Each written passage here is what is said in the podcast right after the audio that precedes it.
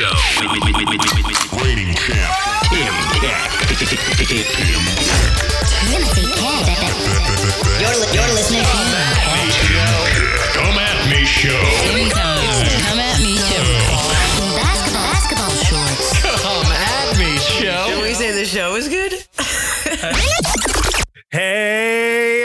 everybody. Oh, man. Come at me show back uh, again. Thanksgiving edition. Man, happy Thanksgiving. Happy Thanksgiving. Happy Thanksgiving. I want to do something a little special for the show today to celebrate the holiday, whether you're with your loved ones or distanced in quarantine. We can all agree what's better on Thanksgiving than the best Christmas movie of all time, uh, Die Hard. We're talking Die Hard today. Uh, and I brought on uh, m- one of my favorite people and a diehard, uh, a real diehard, diehard, my buddy Matt Strickland. Hey, Matt, how's it going? Hello, thank you so much for having me. Um, I will Yes. say this is my absolute number one, without a doubt, favorite movie of all time. Uh, it's probably the movie I've seen more than any other movie in my life. Mary uh, was asking me earlier how many times I realistically think I've seen this movie, and I do think it's it, between 50 and 75 times in my life. That's that is more than me, but I do also love this movie. Uh, Matt is just now starting, uh, just just debuted his debuted, debuted, Yeah. debuted his new podcast, uh, Pod Cusack, where he reviews uh, John Cusack movies. Yours truly uh, will be on the episode dropping tomorrow. Matt Con Air. We're talking Con Air. Uh, very exciting, very fun pod. Lots of fun people on. it. You should definitely check it out. And uh, so I thought, in celebration of your podcast, you'd come on mine and we'd review uh, Die Hard, the best Christmas movie of all time, the best action movie of all time. What do you think? I think safe to say 100% the best action movie of all time. And I think, yeah, where, wherever you stand on like, I don't know, it being a Christmas movie or not, I think it's probably the best Christmas movie. I forgot how much like Christmas is in this. Oh, it's know, very like present. I've always countered with like Lethal Weapon is also an incredible Christmas movie, but it like happens to be Christmas in Lethal Weapon, where it seems like throughout Die Hard, they're like singing jingles and like mm-hmm. Christmas music is playing. And it just seems like Christmas is incredibly present in this movie in a way that I didn't quite remember upon uh, rewatching it. Yeah, and that's what I would say to all those people out there who think it is not a Christmas movie. Uh, it is like it permeates every scene of the movie. You know, now I have a machine gun, ho ho ho. You know, there's like Santa costumes. Constant. It's it's it's yeah, it's pretty consistent through line throughout.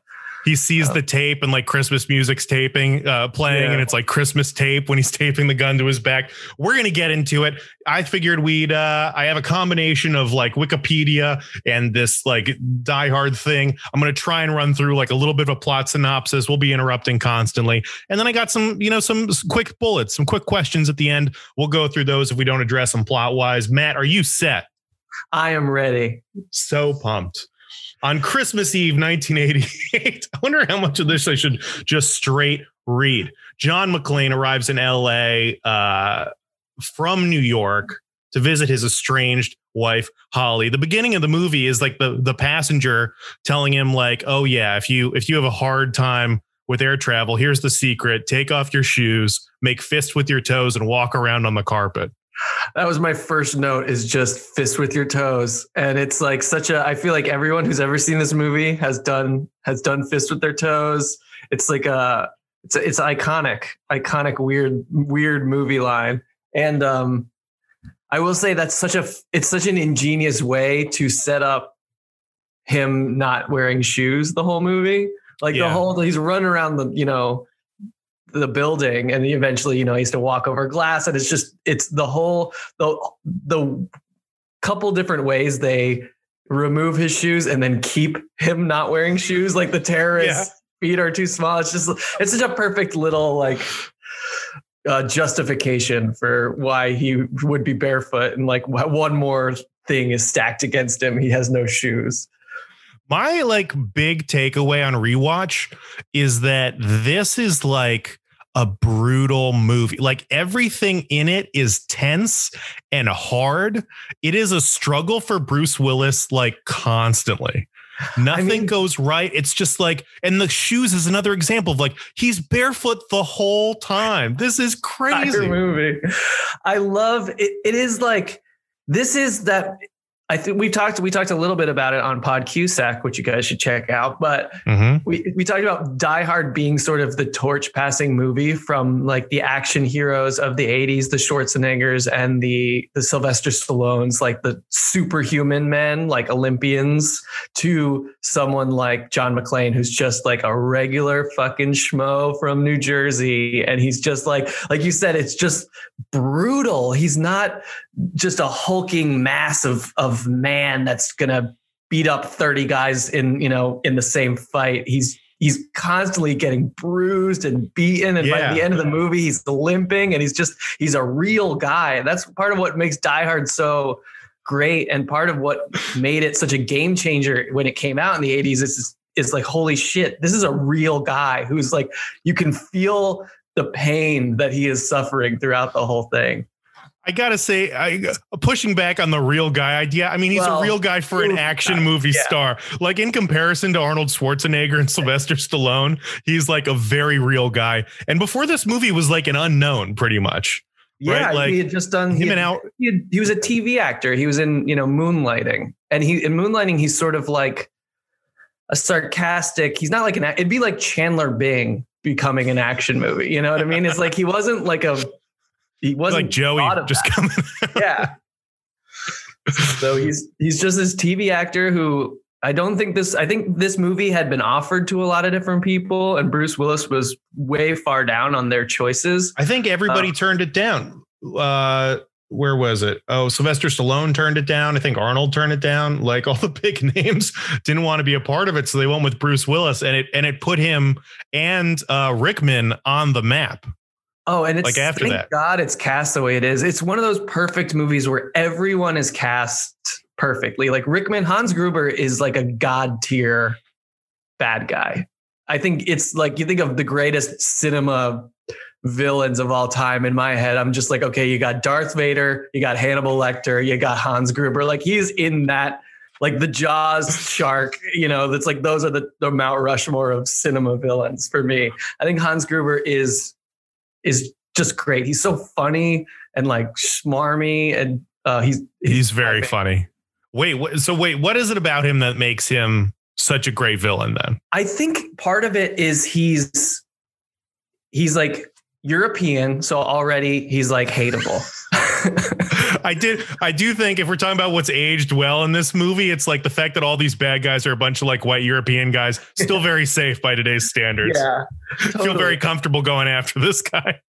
I like that he's smart. You know, he's always he's Yeah. one step ahead of the FBI and the police. It's it's this the whole thing would have gone off without a hitch. His whole plan, if it weren't for Officer John McClane. Um, all his line deliveries are so good, and just his dialogue. He's so funny. He has so many. You. This movie is an action movie, but it's way funnier than it has any right to be as an action movie, and that's part of what makes it so great. There's like pretty consistent jokes throughout, which I really love. Yeah, there are some really great jokes in it, uh, and some awesome lines. Uh, so back to the Back to him on the plane barefoot.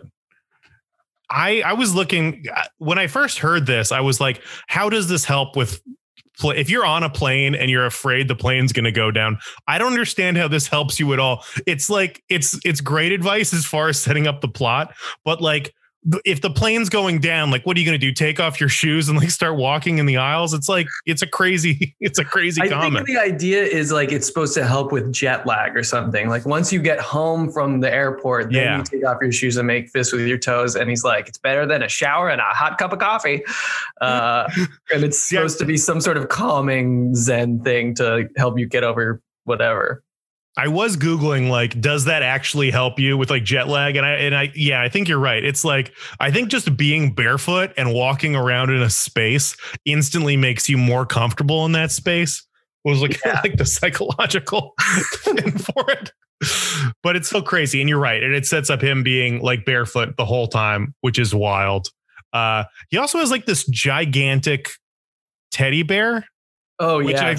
I, is such a great like action movie dad trope of just you know i'm using a checked bag spot on this gigantic teddy bear that i need to get to my daughter you know like i need to get her this bunny reference to con air uh, Such a perfect like deadbeat dad thing. It's just Yeah. like, oh, I'm gonna get you the biggest stuffed animal, and that'll like make up for me being like an absentee father. the bear's size is proportional to how distant i've been in your life and then he, so he walks off the plane with the bear bruce willis checking out a lot of chicks I getting know. off this plane. He is Well- oogling everybody. it's sort of a weird through line in a lot of the Die Hard movies is there's always a scene where some gorgeous like flight attendant or in the second one it's just some like really gorgeous woman who works at like the fax desk in Dulles Airport because the second one takes place at Dulles Airport and there's always just some like smoking hot chick who wants to fuck Bruce Willis. Like the stewardess on the plane is just like eyeballing him the whole time as he's Yeah. like holding this teddy bear. it's just such a funny like weird little detail that's like, oh, not only is he the great, you know, badass cop, he also is like the ladies want to bone down with John McClane. I feel like some movies need that, and I'm and I don't know if if like John if if Bruce Willis needs the affirmation, you know, where you're like watching a TV show or a movie, and you're like, I don't know, is this person hot? And then someone else in the movie is like, Wow, they're so hot, and you're like, Okay, I guess they are. Yeah, at least at least in this world, Bruce Willis is like the most fuckable guy ever. Uh, even though I heard I heard uh what was it on some some show I was watching they were talking about like how you as a guy tell if another guy's hot and it's the the test was like would you just trade bodies with that person Hmm. like would you be like happier in their body uh and Bruce Willis yoked uh but I don't know that I don't know is, is does he have a handsome face I'm not sure I'm not sure if I'm upgrading face wise Mary, is Bruce Willis Yeah. hot? Yeah. Mary says yes. Bruce Willis. okay is well that's all then then you know we don't need to explore it he's definitely hot but he is like one of the there his relationship with his wife i find fascinating and probably a little flimsy. He is eyeballing all of these girls. And of course you know Maybe guys that's what it's- guys it's look just- girls look whatever. But it just he's acting like a he's got throwing off mad single vibes.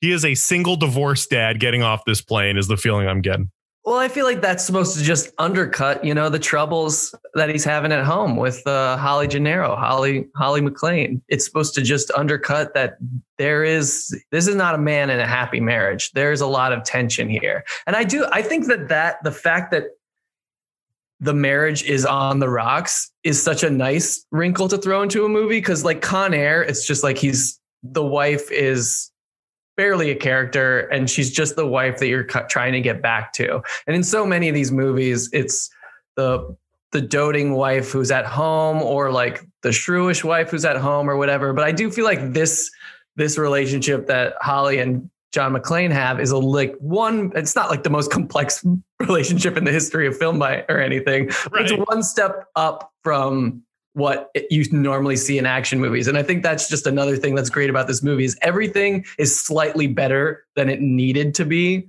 for like an action movie, and that's what elevates this to like god tier status. It's just like another layer of conflict. Not not only is he fighting these bad guys, he is like struggling to like fix his broken household. it is like wow, and I mean it does make not to keep talking about Con Air, but it makes uh his character a little more complex than like a Cameron Poe, who is basically a passenger along the ride of the movie. Yeah, Uh, and it feels like Bruce Willis could almost be a passenger in this movie a bit. Uh, but he's not because he's just involved in everything the whole time in a way that and they like give him they give him a lot to do. You know, he's got like we keep bringing up Con Air, but we just talked about it on my podcast. But Con Air is, you you know, guys should all listen. like you said, Nick Cage is it's he's barely a character. He's sort of just on the the ride with the audience as we like see all the more interesting characters like the Malkovich. And in a way, like Hans Gruber is probably the most fun, interesting character in this movie, and bad guys usually are.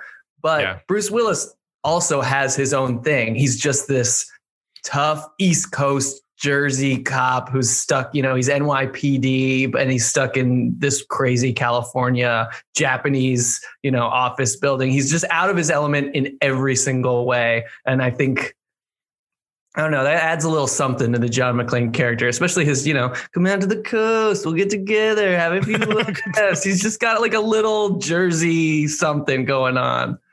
he does seem wildly flushed out for having like spent I don't know so little time like exploring his his thing, you know.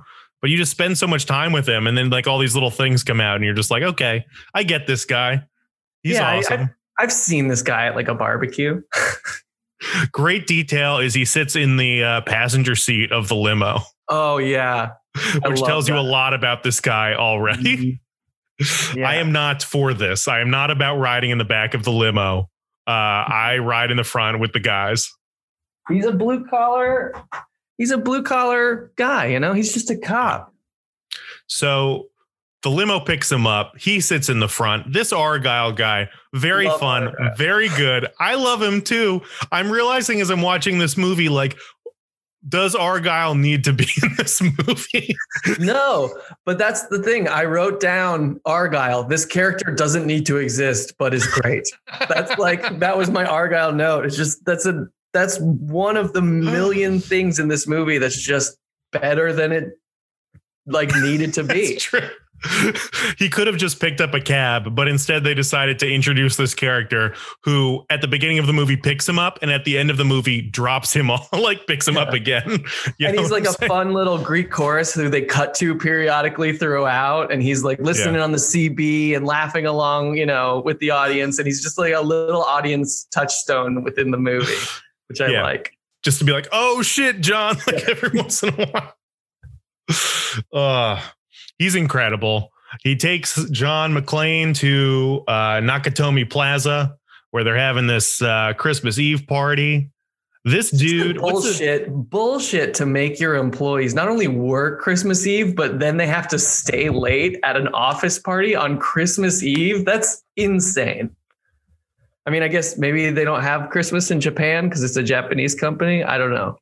But uh, I think that's what like John asks him about that. Is he's like, what about the Christmas? And he's like, oh, you know, we just closed a big, a big deal too. So like everybody's here. But you are right. I did not pick up on that because it feels like a common enough movie thing about like, oh yeah, Christmas Eve we have a work party, but it's like, what the fuck?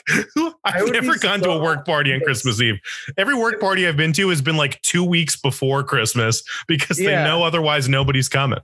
Yeah, and it's always on a Thursday. All my work parties have always been on a Thursday because it was a Friday. Every yeah, no one's fucking staying late working on a Friday, even to Yeah. drink for free. It's like no, I'm going home and hanging out like with my actual friends. My actual family. yeah. So that's one We get- strike against the Nakatomi Corporation right there. Yeah, that they. Yeah, I, I would say uh, Mr. Nakatomi deserves to die for sure because he's keeping people away from his families. He had a death wish the second this movie started, and his Oh, yeah. employees were still there after hours. Uh, then we meet we meet this Harry guy and John McClane's wife at the same time because Harry's hidden on her. This guy sucks Oh, Ellis? immediately. Oh, Ellis. Ellis. Yeah, Ellis is this. He's Ellis is terrible. maybe has six of my favorite lines, and I love how his introduction is as they walk in on him just doing blow off of Holly's desk. He's just he's just super coked up the whole time. That's how he meets McClane. But it's but we meet him because he's like trying to get uh, Miss McClane to like go home with him on Christmas Eve. This is like a mother with children, and he's like, blow that off. Let's two. get drunk at my place. yeah, this guy is one of the all-time great movie scumbags. He's so funny and just Such a scumbag. And he looks so wet the whole time. He looks, you know, he, He looks does have a like wet he quality. looks like Don Jr. He looks like Donald Trump. Oh yeah, just real slick and slimy the whole. Yeah. That's why he seems like weirdly out of place in like an LA like skyscraper, doesn't he? Or am I am I wrong? He seems like a sleazy, like tiny, like a like a low ceiling New York office. Yeah, he does like- seem a little more New York than Yeah. LA, but but he's such a great stocks and bonds. Yeah, he's very Show him the watch. it up. It's a Rolex. Oh my god, yeah. The setup for the watch too. I didn't real. The watch is another thing because we find at the end of the movie when Mhm. Hans Gruber is hanging off this building, he's hanging on to said watch. Mhm. That The was Rolex. a gift. Yeah, the Rolex, which was a gift from the company to the. Yeah. This feels like something that should be a metaphor, but I don't think it is. I think they just were like, oh, he's gonna, he needs to hang from something. What if earlier in the movie we mentioned she has a watch because otherwise it would be insane for him to be hanging on to a woman's watch. I feel like it's got to be some sort of representation of Holly and the dis- disillusion of their marriage because she lives in LA now and is obsessed with her career and the watch is this you know rich fancy Rolex that is somehow represents her career and then Bruce Willis saves her and she sheds somehow sheds this, this okay, like, so totem of of of careerist capitalist bullshit. this their relationship makes no sense to me in like they show up. I'm like if these bosses aren't there they're gonna make out right now because she walks into the office john mcclane's there ellis and mr tagaki takaki tagaki? Yeah. takagi is there and she just looks she looks so in love with him and they're just like having this like beautiful moment and then they immediately start fighting in the bathroom about mm-hmm. why she's using a different last name and it feels like the conflict is that she got this new job john mcclane is like thinks she's going to fail at this job and we know this because argyle explained it to him He's Mm-hmm. like, John McClane thinks his wife's going to fail in LA and just move back to New York. So he just like doesn't talk to her for six months and is just like, okay, go fuck up and then come crawling back to me. And then, like, the way this is resolved in the story is that John McClane just does some badass cop shit like he does for his regular job in New York. And then she's just like, You're right. I was stupid for trying to be like a strong, independent woman coming to LA and like putting my career first. I should be in New York, like rubbing your feet. like giving you children, you know, it it just doesn't seem very modern to me at all. Like if the lesson is that she needs to like get out of the corporation and like focus on her family, it seems like a weird lesson, right? It's not. Yeah, it's uh, that. If that's the metaphor of the watch, uh, it had that hasn't aged particularly well. or if their relationship at all is like then when she's like excited that he's going off and like doing cowboy shit i'm like he must have been doing this at home if he's like a cop. Like he's a new york cop so you're used to him being a cop. So why is him just being a cop in this situation like somehow helping your your marriage out well, she. i don't understand how this her fixes life. their relationship You know, he did save her life on a couple different occasions. okay You know, this that, is a that pretty seems to be like the thing of being a cop. That's like the action movie like thing where it's like, okay, as soon as I save your life, everything else goes out the window. We Well, are golden. You did want to talk about what you think happens after the movie. I think they're Okay, good. yeah, we can talk like about that now. weeks. I think they have a really their relationship gets a lot better for like two weeks, and then eventually John McClane just goes back to New York because all their problems come back. This does not solve Yes. any of their problems. That's exactly what I was thinking. Is this is a band-aid on a broken marriage? They get they have some intense sex, and Yeah. then for like two weeks, and then they start. Then he's like, "Cool, so I guess you're moving back to New York with me." And she's Mhm. like, "No, like the company still exists. Now I like basically I run it. more responsibility now. More 'Cause My boss got ever." shot in the face. and so what? This guy's gonna be like, I just, I almost died in this building. I'm not coming out here. LA almost killed me. I'm going back to New York. You're right. They are back to where they were, square Yeah. one immediately. A hundred percent. Uh, so then uh, McClane's in the bathroom. These guys come in looking like terrorists. Uh, we get the intro to uh, Rickman walking out of this elevator like a true badass. Very cool. Very cool intro. And uh, this is a good part for me to to say one of Mary's thoughts. She watched maybe you know half hour, forty minutes of the movie with me this morning, and her main thought about all the bad guys is. This was bad. She was like, "Oh yeah, no. Normally in action movies, all the bad guys are wearing the same outfits. They all have like a uniform or something." And she really appreciated that the bad guys are all just like wearing adult leisure clothes in this, like LLB and Yeah. stuff. and she thought that was a very, you know, that's just another small detail that makes this movie great. It's great. It's a smooth operation. One dude is like downstairs doing an impression of a security guard, Mhm. Yeah, who looks just is- like Huey Lewis. which is awesome. and that rocks. All That the, I dude is love all the so good. details that they give uh, the terrorists, like the one guy who really loves candy. You, you see him like Yeah. say candy, and Theo, who's just like the, the computer guy, who he's a really fun character. He's Yes. like constantly referencing, you know, the Showtime Lakers or stuff. It's all they all have little little details which make them great. And then you got, of course, Alexander Godunov, who is Carl, who you know I don't know if you know this, but he was a, he was the one of the most famous ballet dancers in the world in the late, Really? yeah in the late seventies and early eighties, and then he uh, because he's from the Soviet Union, and then he defected to the U.S. and it tore apart his marriage because his wife stayed in the Soviet Union and he defected to the U.S. Yeah, And so that's John why he walks so in movie. gracefully. Yeah, John, John McClane. I hung- did wonder about that. You think that was his character, like his actor's secret? Like while he's doing these things, is like my guy used to be a ballerina for. Yeah. He really that really informed Carl. Wait, which one's Carl? Is Carl? Carl is like the Carl's main the- big blonde dude who gets chained. Yeah. Yeah, that's Alexander. Dang, Godunov. he's great. He's the he's the ballet dancer. He's so good. The guy downstairs doing the cop thing, he had like one, I don't know if it like makes best line, but when Al is like coming in to like investigate everything and he's like talking about the game and like, God, I got 20 bucks on these assholes. Yeah. I was like, damn, this dude is incredible. This is above and beyond for like the the squad. You know, Yeah. if I'm if I'm forming a terrorist bank heist squad, like this guy is the face, he's the smooth talker up front. Yeah, you got to have Huey Lewis to to to be the front of the operation.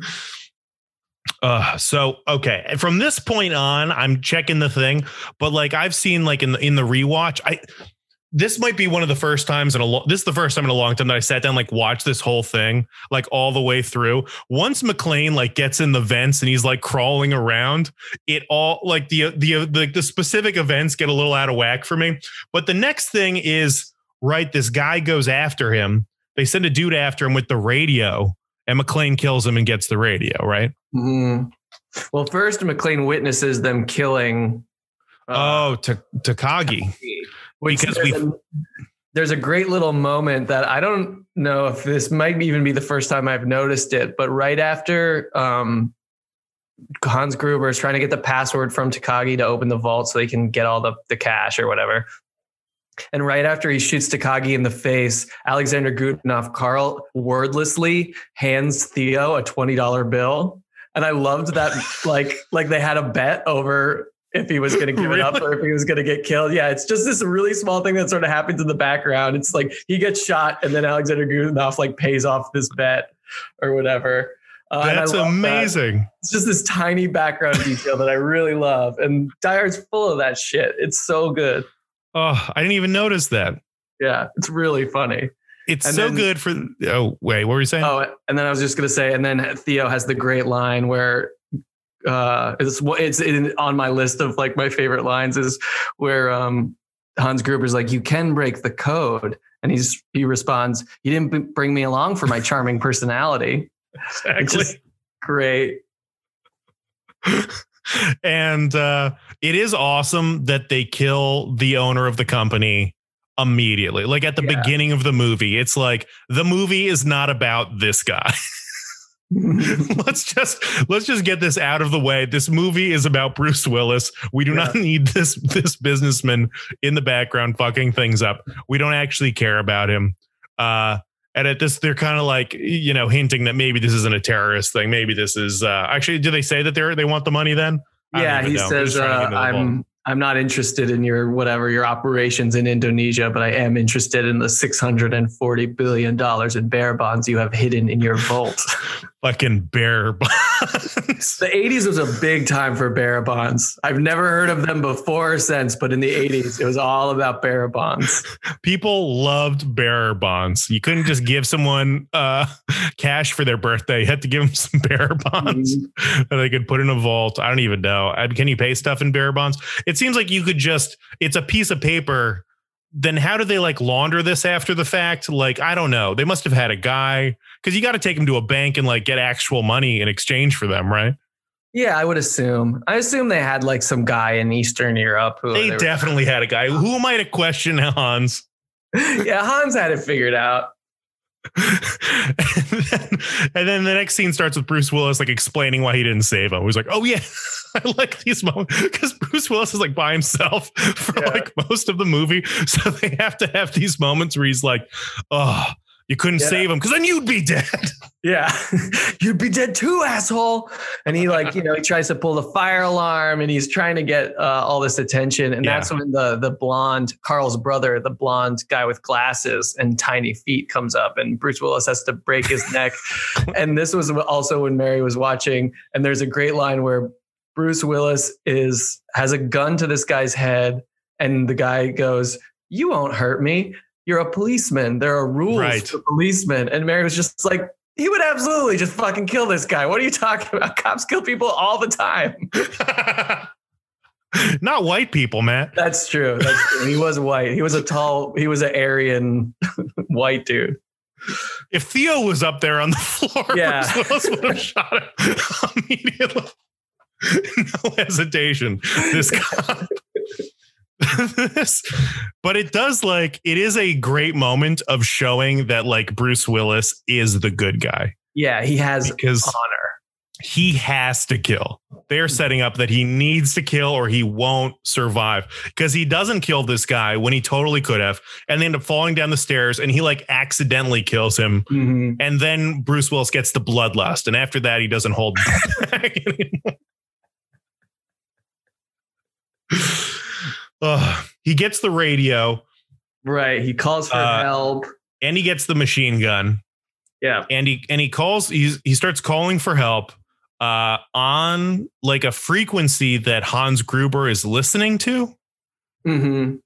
which is fascinating and I love this once like Al gets involved and he's Right. talking over the radio and the bad guys hear all of these conversations and they're talking in code it just makes it it like goes back to this thing of like nothing is easy in this movie he hmm. has a friend that he's talking to and he's getting help from but they can't actually talk because like the bad guy is listening the whole time and he's giving everything away Right. It's also like such a, a fascinating trope fascinating trope of how when the guy calls for help nobody fucking believes him Yeah. and they're like uh you're on the wrong channel you can't use this channel i don't know why Yeah. if if there's a channel that no one's supposed to be using and somebody calls in there asking for help i feel like that should be a priority like Yeah, I don't know why everyone's first instinct is to be like this. This sounds like bullshit, and he's Yeah. literally there's gunshots happening in the background, and they're still not believing him.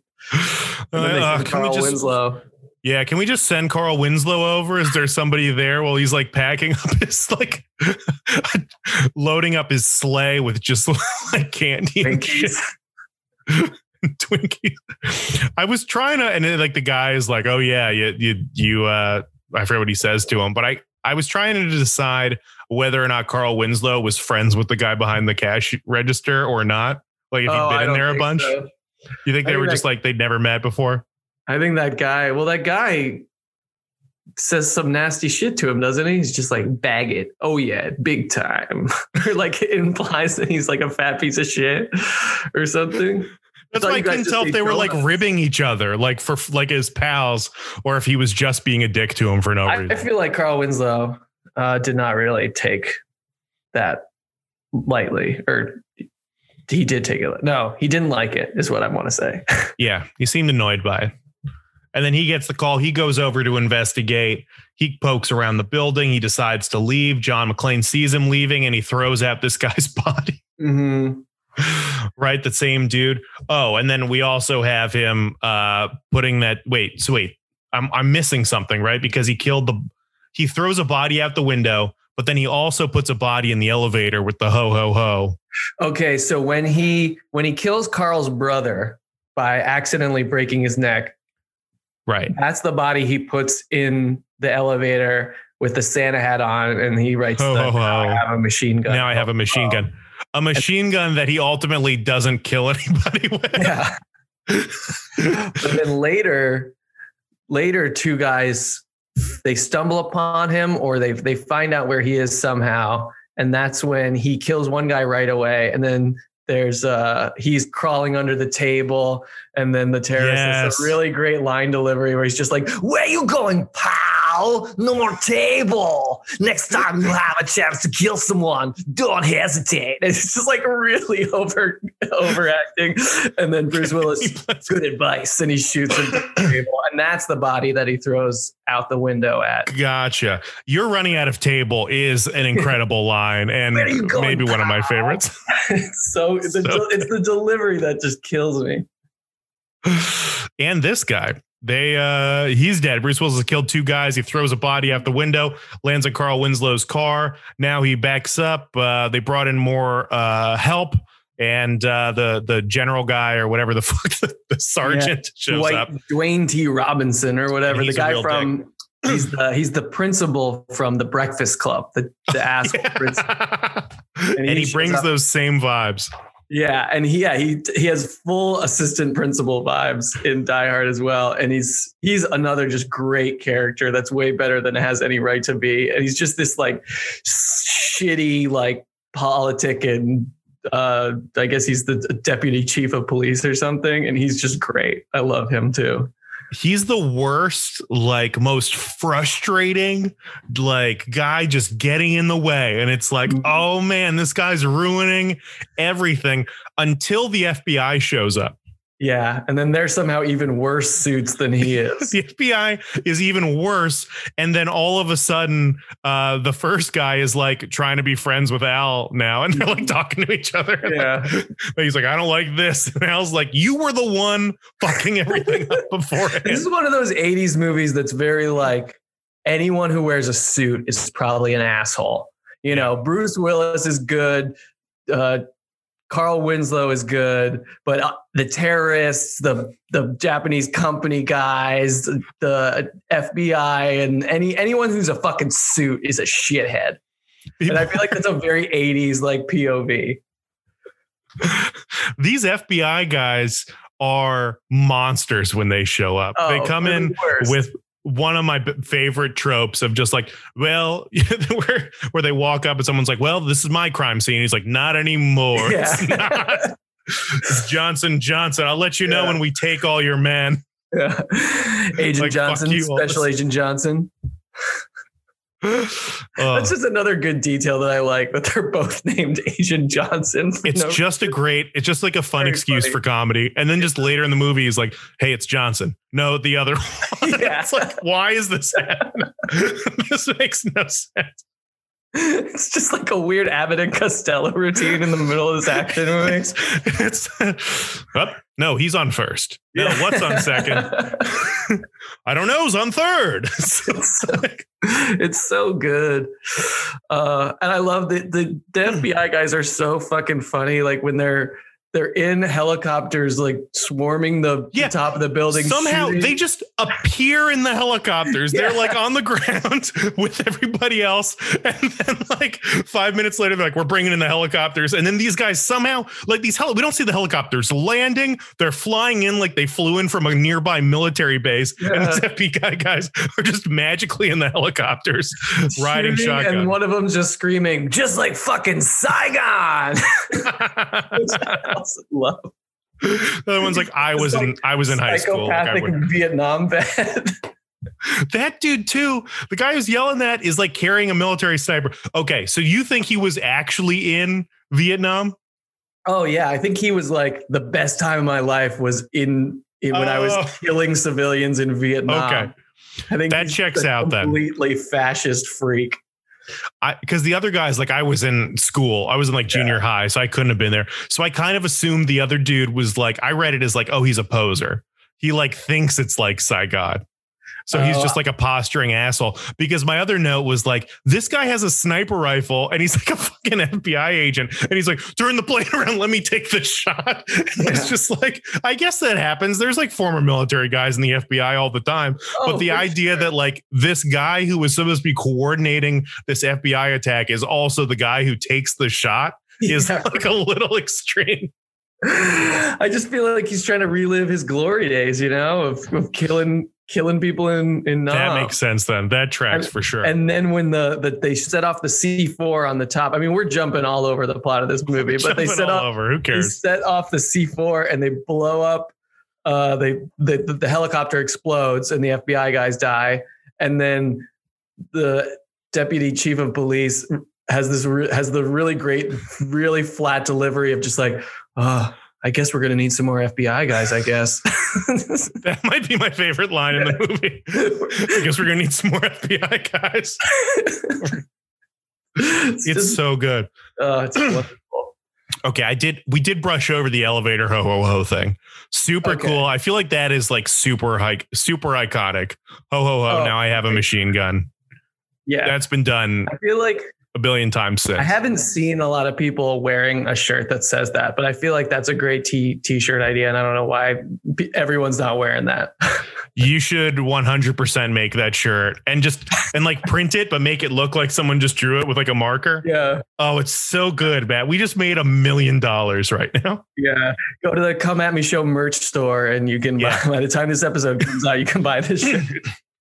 right the, he said it on my podcast so it's my intellectual property uh, we'll split Well, the we'll proceeds split between the- come at me show and pod cusack merch stores such a good idea and then he is like in the vent writing names on his arm which is Mhm. also like one of the most badass things i've ever seen Yeah, he's like he's like taking a, a, a, a tally of how many terrorists there are. He's Yeah. writing down like the names he hears. Just so we can name drop everything like, as this is going. So, Freak him out on the CB radio later. uh, so fun. Then, uh, at some point, the police are just like, "Fuck it, we're coming in." The terrorists kill a bunch of them. Mhm. A lot of cops die, and I guess just to end the fighting somehow, Bruce Willis, who who got a bunch of C four from like the last two guys he killed, has like a block. He's like a like a brick of C four, which he's like putting like like detonators in, which are like the little like spike things. and he Mhm. puts like in two and then he's like fuck it and just puts more in as if like the number of detonators is somehow going to make the explosion bigger i don't know that doesn't seem to track for me in my little bit of non on hand knowledge of c4 Yeah, I would never worked with assume something only before. detonates one time. It can't like Right. detonate more.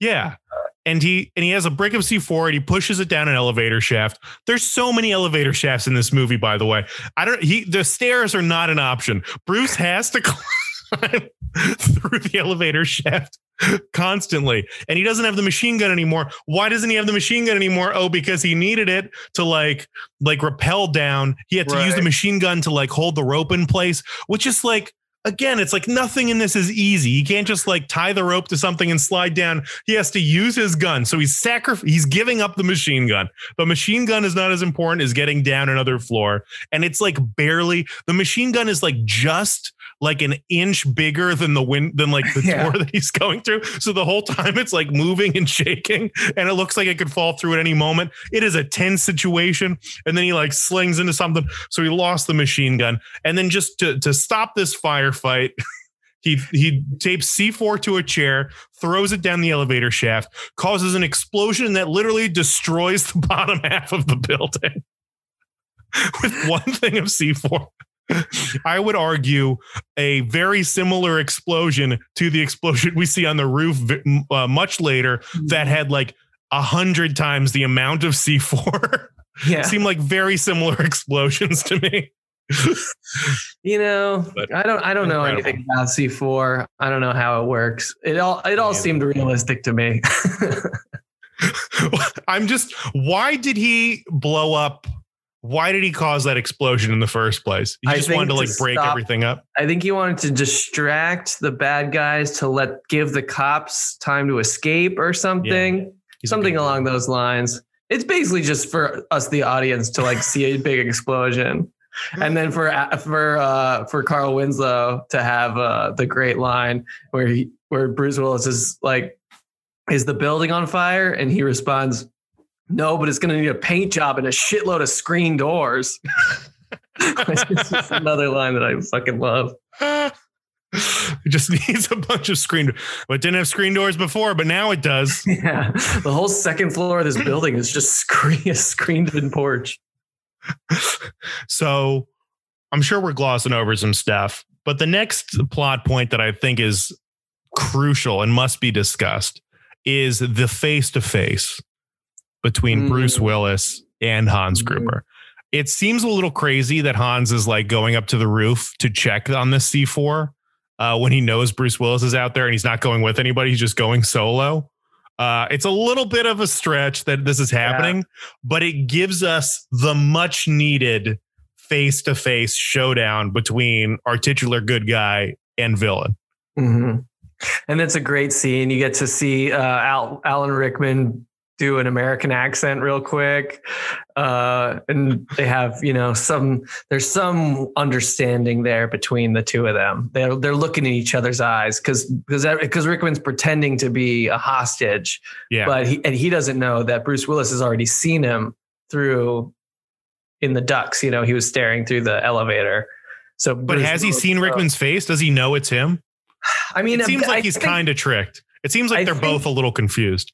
They're, I think that maybe they both are confused, but I think he's seen him because he gives him the gun, but the gun's not loaded, right? So he Mhm. does know at some point, and he's just like, "What? You think I'm fucking stupid, Hans?" So Bruce Willis does know, and he is pulling the wool over his eyes a little bit.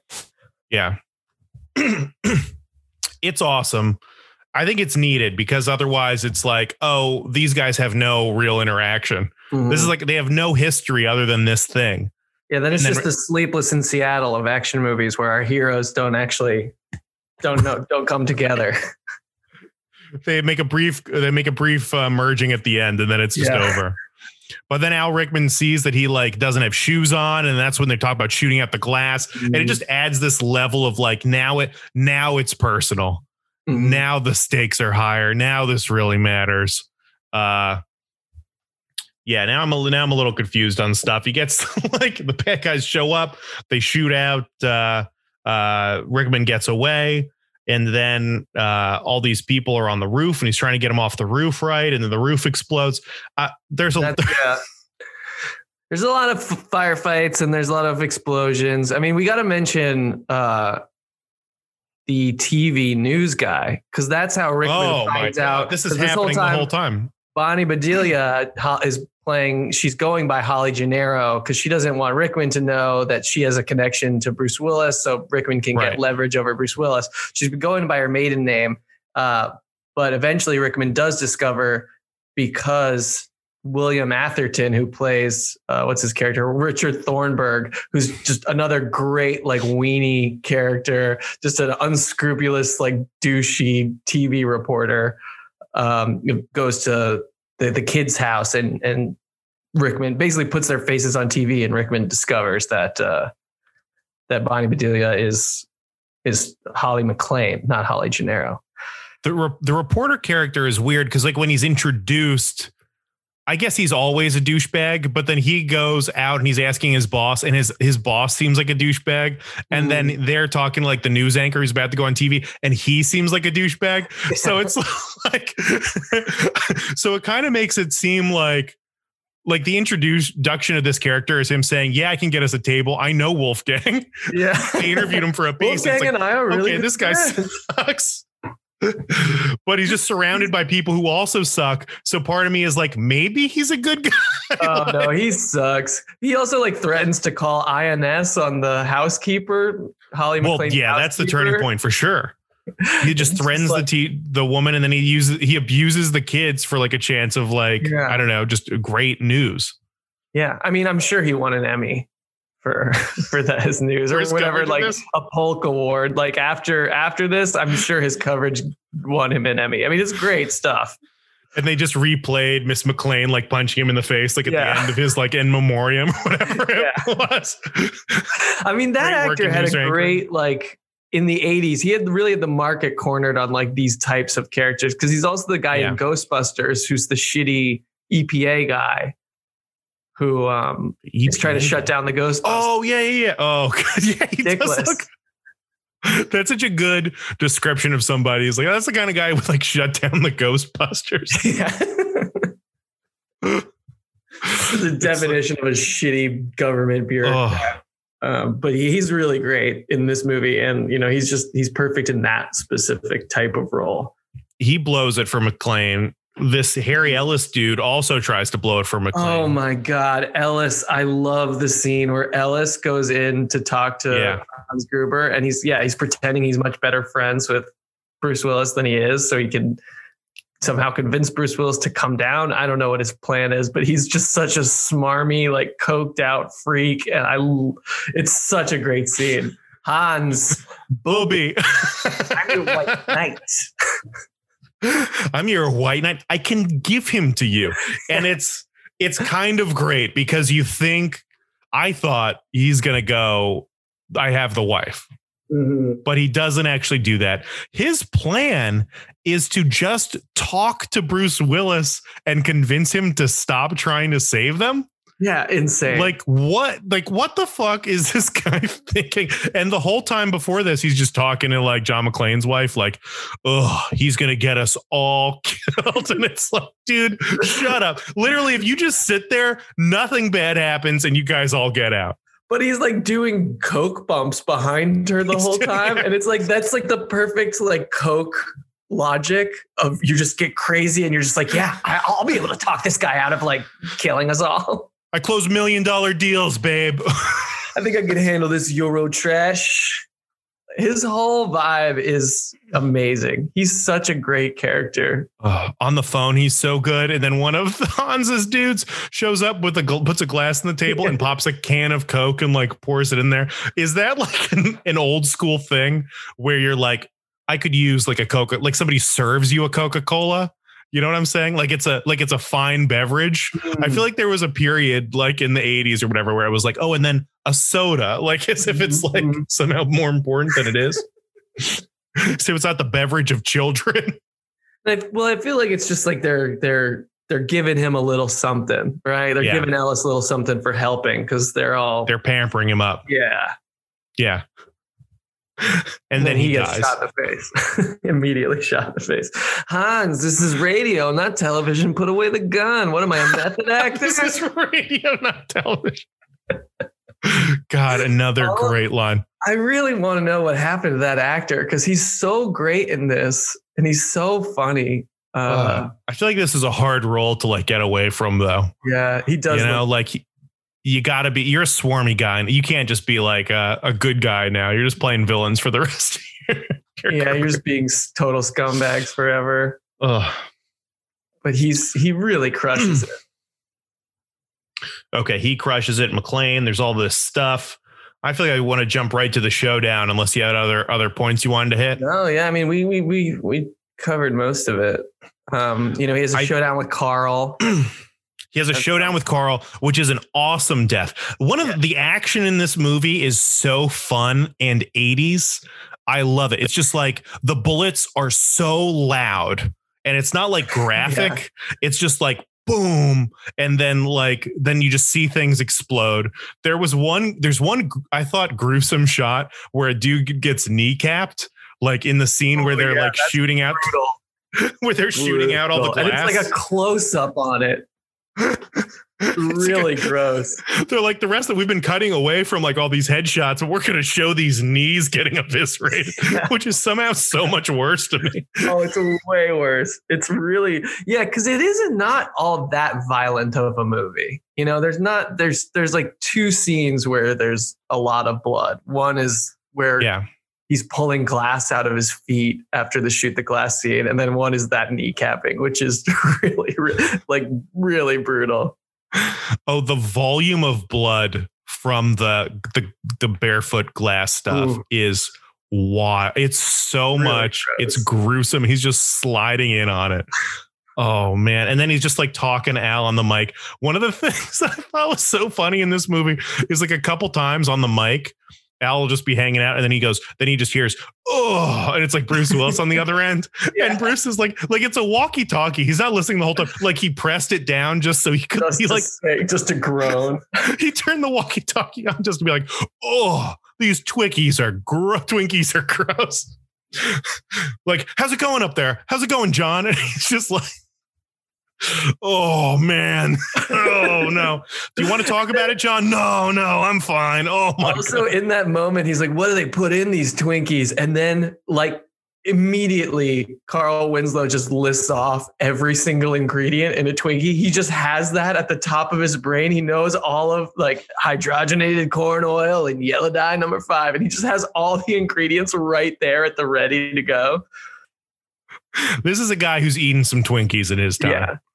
Yeah He's ready, but maybe he knows. Maybe he knows because his wife's pregnant, you know, and they're Mhm. like tracking what's in her body. And she's just, I mean, I guess not because she's eating all these Twinkies that he picked up from the yeah they can't be that worried about what goes in there can't be that worried about it. We get the uh we get the then uh, yeah, you're right. Then Carl dies in this awesome fight with uh or or um Hans takes the wife hostage Right. and he's trying to call John McClane, but John McClane can't actually talk because he's too busy beating the shit out of Carl. and that chain death is like a very good villain oh, villain death. because he he like rips it around his his throat and then swings out and Yeah. like, and it's on some sort of track and Carl just slides all the way down and just smashes into a wall at the end too. It's really it's good. It's strong. I mean that's not actually his death, right? Because he gets shot at the very very end. True. Oh yeah, I Which for, is- Oh my god, that's wait. How did he get downstairs? They just like had him. I don't know. Who knows? No But- way to know. but it seems like a good death. If Mhm. we're, I don't even know uh, how to rank like villain deaths, but like hanging or like the bad, like the good guy, like somehow wrapping something around the bad guy's neck and pushing him off of something is just Oh, a yeah. great death because it's like it's how you overpower like a bigger guy and it's like oh I'm out thinking him. I got this chain. I like used my environment. I like wrapped it around his neck and then I like used his strength against him. It's like I use a jujitsu mm-hmm. move or something like that and take his momentum to knock him out. It's just like such a good clutch like underdog hero like like It's- kill It's great. And uh, all of the action in this movie is so. I wrote down like this is a much more elegant action movie than we're we get now. Because right now I feel Yeah. like Michael Bay really changed the way action was filmed. You know, it's it's it's MTV, it's Michael Bay, it's really really quick cuts, it's constant moving camera. You're never, you know, you don't see a shot on screen for more than a second and a half ever. It's just constantly moving, constantly cutting, constantly like, you know, Bayhem is what they call it. It's just like my, the Michael Bayification of movies has so much taken over that when you watch an older action movie like this and it's just slow tracking cameras, wider shots, it's much more about the choreography of the action. It's it's really refreshing uh, to watch this kind of action movie. it's mean, great yeah it feels like the kind of like jaws effect where like they're limited by the technology available Right. you know like Totally. Like there's those, all those stories about how Jaws is so great because you don't see the shark, and the only reason you don't see the shark is because it was fucking up so much. Like the prop wasn't working, so like they Yeah. couldn't do it more. You know, it's like it's just like that. Like the fact that like they had less technology then, they had to be like a little smarter, and they had to like like tell a story in a way that like you don't necessarily have to nowadays because they're cutting Yeah. around so fast. And the action, yeah, the action itself has to be exciting. You can't just cut, you can't just have 15 cuts in 10 seconds and like substitute that for an actual exciting sequence. So the final showdown, how does that rank on like the action movie scale? Bruce Willis comes out, he's got a gun, he's only got two bullets left, two bad guys, has the I gun mean- taped to his shoulders, uh, behind his back. Iconic, incredible. Iconic. I don't think it works in real life. you know? I just don't know how you could tape onto like your skin like that. and rip it off. You know, but it's supposed to be sort of a quick draw moment, right? Because there's a lot of uh, cowboy references and cowboy iconography, Yeah. right? He's named after Roy Rogers is his fake name. Hans Gruber keeps bringing up, you know, John Wayne, Grace Kelly, whatever. And like, obviously the most famous line from the movie is yippee ki motherfucker, um, Yeah. which gets repeated all throughout all of the diehards. Um, so I, I feel like it's just somehow they wanted to have that sort of cowboy high noon shootout, like quick draw scene. And this was just the best way they could figure out how to do it within the, the, the world of this movie. It is. It really is a quick draw. It's like a saloon. It's a classic like western, two on one. This mm-hmm. guy and it's whoever has the fastest hand. You know, damsel in distress. Yeah. Like boom, quick draw, bam, bam, two shots. You think it's over, and then going back to again the theme for me, which is like everything is way harder than it needs to be. Alan Rickman is like like he's he's done. He's dead, but he's not. He's like holding on to Ms. McClane. and like pulling her out the window. The other thing that I mean we forgot to mention was like when he when he leaves the explosion, he like ties the hose around his neck. oh his, like, waist. yeah. He jumps off the ledge. He comes like sliding in. The hose, like the the mount for the hose falls off, and the the hose Pulling is gonna the the thing that saved him seconds ago is now going to kill him. yeah. It seems like the exact same. There's just this recurring theme of like, oh my god, the like nothing's over. It's all a struggle. Blah blah blah. He like like has to like wrestle the wristwatch off of his wife. Alan Rickman falls to his death, surrounded by the snow of bail bonds or whatever the fuck those are. And uh, one of my favorite lines in the movie, which is like, I hope that's not a hostage, yeah, I hope that's not hostage. as he falls to his death. and just smush. Really good sound effect of, of him hitting the pavement. Yeah. Um, and then yeah, then Bruce Willis and Bonnie Bedelia get in the back of the the limo, and Argyle drives them off. And to I think "Let It Snow" is played over the end credits. Uh, a real missed opportunity not to have Al Rickman play "Let It singing Let It Snow."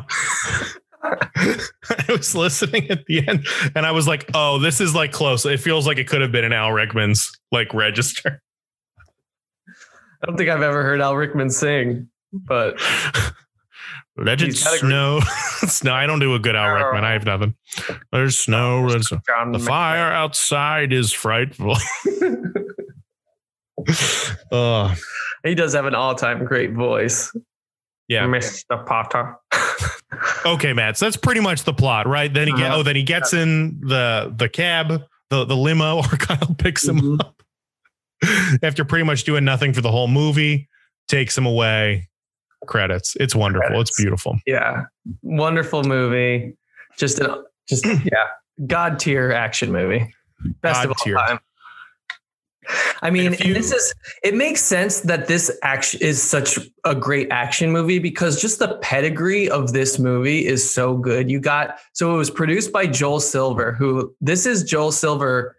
I mean, he's done so many great classics, but this was just him from 1985 to 1990. Commando, Jumping Jack Flash, Lethal Weapon, Predator, Action Jackson, Die Hard, Roadhouse, Lethal Weapon 2, Die Hard 2. That, Wait, he that wrote those or he direct he directed is, those? this is the producer, Joel Silver, the producer. Damn. All those. I mean, that's like Commando, Predator, Die Hard, Roadhouse, Lethal Weapon. I mean, and sequels. It's just he's crazy run of classic action movies. And then John McTiernan, the guy who directed it, also directed Predator, Hunt for Red October, Die Hard with a Vengeance. I mean, he has done so many great action movies. And then you get Bruce Willis, all-time great action hero. And it's just, it's just every role is the best of of the genre. It's it's so good. I didn't realize there was such a pedigree from the production standpoint that these guys and you really knew what the fuck they were doing. I mean, you just railed off like iconic action movies. That's a murderer's row of like the Yeah. best action movies It's, of all time. it's crazy how good like that run. That like that's my favorite era too. Oh, I didn't even say also the cinematographer on this movie is Jan de Bont, who directed Speed, which is another action Yeah. classic. love Speed. So and he did Twister, I think, too. So he the cinematographer on this movie, you know, in his own right, is a great action director. So it's just it was really just the best of the best in every every capacity. Which kind of makes it a little weirder too that like even Bruce Willis was the one picked for this. Like he was not Yeah. that that many people passed on it with like this crew and like this script It's- too. It just seems like such a good role. It's just one of those things that it so you know it just shows how much luck is involved with a good movie because so many people need to make a movie. It's not like a painting where it can just be one great artist. You have to have, you know, 50, 75 people involved in the making of a movie. And it's just so lucky that they got everyone who they did. And just every everything fell into fell into place for this movie. Nice. I have uh, some ideas for like segments. Unless you had any other uh, last minute bits, we can get right into those. No, let's do it.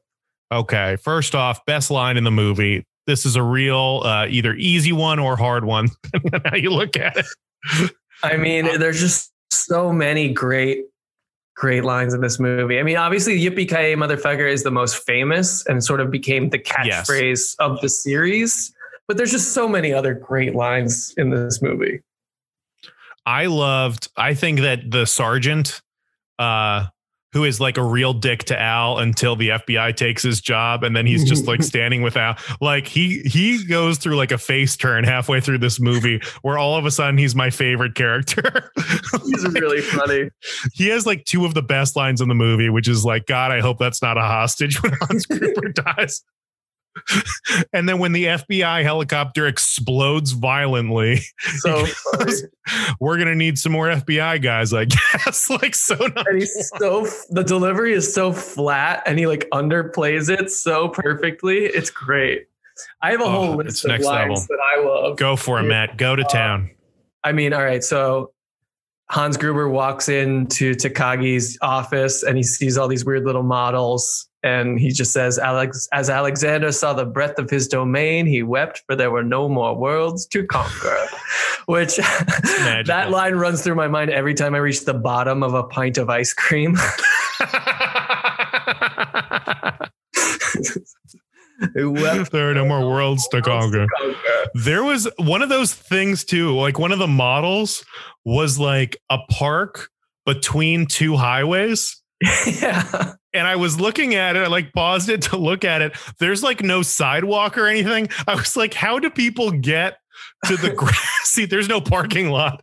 There's just this beautiful park that is inaccessible unless you like come to a complete stop on one of these two highways. highway in Indonesia. They're doing some weird stuff. Yeah.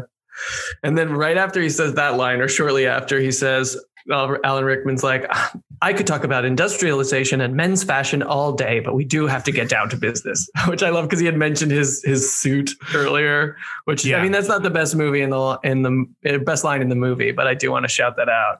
But it's a great line. It's it's like contributes to Hans Gruber being Mhm. such a good character. He's like so hoity-toity and intense and smart, Yeah. and he just has interests. Something about a villain who like has like classy interests, like Mhm. Fashion really and what suits to wear, just Yeah, adds a layer like- to him. That's awesome. Apparently, Arafat wears one or something. He like knows what Yasser Arafat was mm-hmm. wearing. I mean, you can you break the code? You didn't bring me along for my charming personality. That's a great line. Now I have a machine gun. Ho ho ho. Oh, I also love right after Alan Rickman kills Mr. Takagi, and then he's back down with all the other hostages, and he just has this really great delivery. Where he's just like, Oh, "Alas, your Mr. Takagi did not see it that way, so he won't be joining us for the rest of his life." that was so I definitely had that note that he says he explains to them that Mr. Takagi's dead in the funniest fucking way. it's so good. It's just a lot of these lines are just like the delivery is so perfect. It's like that line could have been a nothing line, but Rickman just really makes it sing. It's really good. Oh yeah. I mean, another one, come out to the coast, we'll get together, have a few laughs. That's great. Next time you have the chance to kill someone, don't hesitate. Yes. some good advice. That's a Iconic. great line. I mean, I'm the fly in the ointment, the monkey in the wrench, the pain in the ass. That's a great like Jersey guy line. Uh, paint job and a shitload of screen doors. That's a great line. I negotiate million dollar deals for breakfast. I think I can handle this Euro trash. Hey, Sprickensy talk. I love Sprickensy talk. I mean, Hans Booby, I'm your white knight. Amazing line where he's where they're talking about the Asian Dawn because he's he's trying to fake out the FBI, right? Because they're actually tr- there to rob the place, but he's pretending Yes, that he yeah. wants to them to free all these weird revolutionary leaders. And he's just Alexander Godunov's like Asian Dawn, and he's just like, I read about him in Time magazine. Like that's great. It's Christmas, Theo. It's the time of miracles. That's a great line. You ask for miracles, I give you the FBI. Johnson and Johnson, no relation. Just like fucking Saigon. And the last one was we're gonna need some more FBI guys, I guess. Those are like that's my list of my favorite lines. Those are epic lines. I love. I don't know what the line was exactly, but I like it when the news anchor uh, fucks up where the city's from. Oh yeah, Helsinki, Sweden. I was like, he's like from Uh, Sweden, right? Finland. They're Like, uh, actually, Finland. it's like, okay, all these guys suck. They really make the news guys seem like they suck. um, Yeah, Harvey, the news anchor, is very funny too. Another, actually, here's a weird fact that I know: Gail Wallens is the female news anchor. That actress also plays Gail Wallens in the movie Ricochet. Did you ever see Ricochet with Denzel? oh, the cop. Oh, Yeah. oh yeah. No, I haven't seen it. I gotta see it. Denzel and um and John Lithgow. Anyway, it's just one of those like actress playing the same character in two different movies. Is Gail Wallens shows up in that movie too, just tying tying the Ricochet universe and the Die Hard universe together. in a beautiful way. the Die Hard cinematic universe. Um, I don't think we need to f- pick a favorite, but uh, we've gone through every line. Yeah, those are there are there's too many good ones to pick up just one. This movie is full of good, great, great lines, which I think is just a requirement for this like kind of a- Mhm. 80s action movie. You just needed great lines. It's just one-liners and shooting people. That's all we need. Job review. This is my new segment. Job review. Are these people good at their jobs? Okay. I Uh, think you got to say that Bruce, like John McClane, is a great cop. He gets put in insane situations repeatedly over the course of five movies, and he's constantly coming out on top. I feel like he's got. You got to say he's good at his job. do you think he's a what kind of a cop do you think he is in New York before this movie starts? A racist one.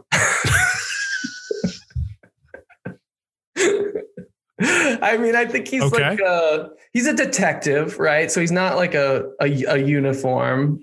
He's he dete- like- he's got to be a detective, right? Because he's plain clothes, like carrying a gun. Yeah, he's like So a he's a- plainclothes detective, and he says something about I got He's a backlog of scumbags, you know, that I'm trying to put away. So he's clearly working cases and not. He's not just a, you know, what do they call him? just like a, he's not just like a blue shirt. Yeah, yeah. Blue shirt, yeah. He's not walking a beat or anything. But he's like chasing people down on foot and like kicking in doors and stuff. You think he's like kicking ass in New York? Yeah, he's like he's he's a street detective. Like he's out on the street busting heads. Yeah, it makes me think that he's got to be a like a he's not like special forces, but he definitely is better at surviving than like anyone else in this situation would be, you know. I can't Oh. even imagine like a beat cop doing what he's doing in the house. Like he would fuck up and like ruin stuff and he's showing restraint and being super Mhm. calculated. I bet he's really good at his job. I think so. I would agree. Okay, another cop, Winslow. do you think do you think Reginald VelJohnson. Al the only cop who's ever driven around without a partner? I think he's. I think it's safe to say he's pretty bad at his job because most of what Yeah. he provides John McClane is like moral support, and the parts I, I think of this movie as almost perfect, but I will concede that it has one super glaring flaw in that the C plot or eh, Al Powell's character arc is that he shot a kid and then became a desk jockey cop for a while. Ugh, and his his growth is learning how to pull his gun and shoot and kill again. It's a cop learning to kill again. Yeah, That's I mean, that's like holy shit. That has not aged well. That's like that is a pretty glaring flaw in the Oh movie. my I god. will. I shot a kid. It was dark. He had a ray gun. It looked real to me. I'm like, oh my god. Oh my god! This hits, yeah, this like, hits too close to home here. This is terrible. Christ, that's yeah. That's that's that's a tough pill to swallow. But uh, so I think I think if you shoot an unarmed kid, you are bad at your job. No matter what your job is, if you shoot an unarmed kid, you're bad at it. Unless your job is shooting Also- unarmed kids. also, when he shoots the bad guy, this is not the headshot that John McClane has been like making earlier. You oh know, yeah. this, This is is, he. He shoots this guy like five times. It's not even a magazine because it's a revolver. Right. It's like old school. He puts all six shots into the left shoulder of this guy.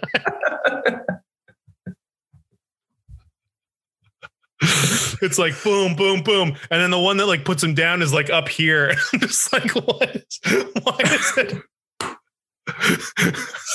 Yeah. I would say What I would say they put him down? Al Powell is not a good cop. Uh, the only okay, the counter argument is when the sergeant is making all of these moves, Al's talking to this guy. He he one he susses out that that Bruce Willis is a cop, which I think Bruce Willis is dropping hints that he's a cop. And then as this is going, he's saying, "Oh well, they're just running the hostage negotiation playbook." Like step by Mhm. step, like he's like calling. He Right. somehow They're seems at the lights. they're yeah they're shooting at the lights. He's he's like the smartest cop on the ground. Right. So he, so either he is like a good cop who got held back by this one huge fuck up that probably should end his career, right? Yeah. I mean, I don't know why we're even talking about. He, he should not be a cop anymore. It's No. pretty much what yeah. what it is. You shoot an innocent kid, you should be you should Yeah, be gone. But uh, yeah. So I guess that. but it still it still seems like he is the brains on the ground. He's the smartest guy on the ground. sure. He's the genius surrounded by all these idiots. These guys are not smart dudes. It seems like that he's working with. Yeah, I think it's safe to say that most of the other cops in the movie are bad. Like clearly, Deputy Chief Dwayne T. Robinson is bad. The FBI guys are bad. The FBI guys seem they like they might be psychos. They seem they're definitely bad at their jobs. They seem insane. They seem like like huge psychopaths. Just no moral compass whatsoever. Yeah. At one point, they're like, "Well, twenty five percent of the, the hostages could die," and someone's like, "I'm okay with those numbers." Yeah, I'm- I'm like, fine wait, with that, uh? As they're flying this helicopter filled with guns, just shooting indiscriminately at people on the roof. it's yeah. They're like, "There's Bruce Willis. He's like in the middle of a crowd of hostages, and Yeah. they start open fire on him." Insane. These guys suck. The SWAT, I guess it's not really SWAT, but then they send cops. They're like Sending, the sending car. cops to the doors. And Mhm. these cops, I think, are terrible at their job. One of them gets like pricked on a bush. Did you see that? Yeah, He's like yeah, he coming gets through the bushes But and he gets ow. I'm like, what the fuck is this? You just showed this guy who's gonna like fight to the death, and he just said ow from a bush. like, what is happening right now? He grazed a thorn bush. And then their plan isn't to kick in the door. One of these guys pulls out like a lock picking set. I know, and the door is the made lock. of glass. the door is made of glass, and he's just standing there trying to pick the lock. There's also clearly a chain around the door handles. So it's like, cool, you pick the lock. It's still like chain shut. Like, what the fucking point of that? So now we're just exposed. Now he's just standing there in front of these clear glass windows, like trying to pick this lock, like da da da da da. And then he gets lit the fuck up. It's like these guys are not. These guys are all incompetent. The woman who answers the phone when McClane calls and is like, "Ugh, listen, oh, I don't Oh, even know what this is." terrible. All the cops seem like they're really bad at their jobs. Yeah. Okay. What about the news team? Are any of these news guys like like good at their jobs? It doesn't I seem mean, like I think they seem, you know, Richard Thornburg, he's a scumbag, but he's he gets the story, you know, and I think that's what journalism is. You you gotta you get the story. wow. So you think he is good at his job? He just exposed the negative underbelly of of like Mhm. crooked news media. Yeah, the fake lion news media. I think he, how uh, dare they? but I think he, he, like I said, I think he walks away with an Emmy for his coverage of the Nakatomi Plaza hostage situation, or like a Peabody or something. Okay, so he's great at his job. yeah, he's good. He's okay. Out. What was that? what? oh, I thought you there was like a whatever. I thought you were in trouble for a second. Uh, I just heard something, but Is uh next up is Al Rickman. Is Hans Gruber good at his job? now this is a tough one because my first instinct is to say yes. His plan Yeah. is almost flawless, except for just one unforeseeable element of this New York cop. Why would he be there? And it's like, can we really blame Alan Rickman for not having a contingency plan for Bruce Willis or something like that happening? But then at the same time, it's like, I don't know, you should. You he- one guy does kill an awful lot of your dudes, so I don't know. It, he does. How is one guy doing so much damage to you guys? Mhm. Like, but at the same time, they walk in. It's like such a smooth operation. Everybody goes exactly where they need to go. They know exactly where the wires are. They pull them all out. It's all very fluid and like fast. And was clearly like the first, the first phase of the plan executed without a hitch, and everybody knows what their job is, and they're crushing it. Everybody mm-hmm. is crushing it the whole time. It seems like if, if Bruce Willis isn't there, they pull off the heist and get away with everything, and it's not a problem at all. I I agree. I think if Bruce Willis wasn't there, he wins. But do you have to blame him for not taking, you know, having some sort of contingency contingency plan for this? Yeah. What if a superhero yeah, I don't know. Okay, I, all I agree. I I, agree. I think he's good though. I think he's good at his job. He exudes confidence. He seems into it. Mhm. Okay. Uh next segment after the movie. We kind of touched on it already. After Mhm. the movie, John McClane and the missus, they do not last. No, they do not. He goes. He's six months from the end of the movie. John McClane is back in New York, and they are in a similar situation to what they were before: estranged, separated, Yeah, headed towards divorce. I I agree. Uh excluding Die Hard 2, I think that is exactly where they're heading. Yeah. Uh what about Al? I guess he's like the only other interesting person for this is like Well, he learns right how to back to his kill again. yeah, they get him. They're like, well, the way you murdered that guy, we need you out on the streets. You're going to detective. We Yeah. they're killing people now. I feel like he's, you know, he's he's out on the street knocking heads and killing unarmed civilians. Do you think he gets a promotion or does he just go back to his No, he doesn't get a promotion because I, I still think Dwayne T. Robinson, the LAPD deputy chief, hates him and takes the credit if anything? and takes the credit. Yeah. So Yeah. he's he's he's because he's playing politics the whole time. You know, when the FBI guys show up, he's he's kissing their butts and Do John McClane and Al uh, hang out at all after this? Do their kids hang out? Do they stay in touch? Do they have any relationship after this movie? I mean, I know that they do from Die Hard 2. Well, let's exclude You're Die Hard. excluding 2. Die Hard 2? Yeah. I haven't think seen Die Hard they- 2.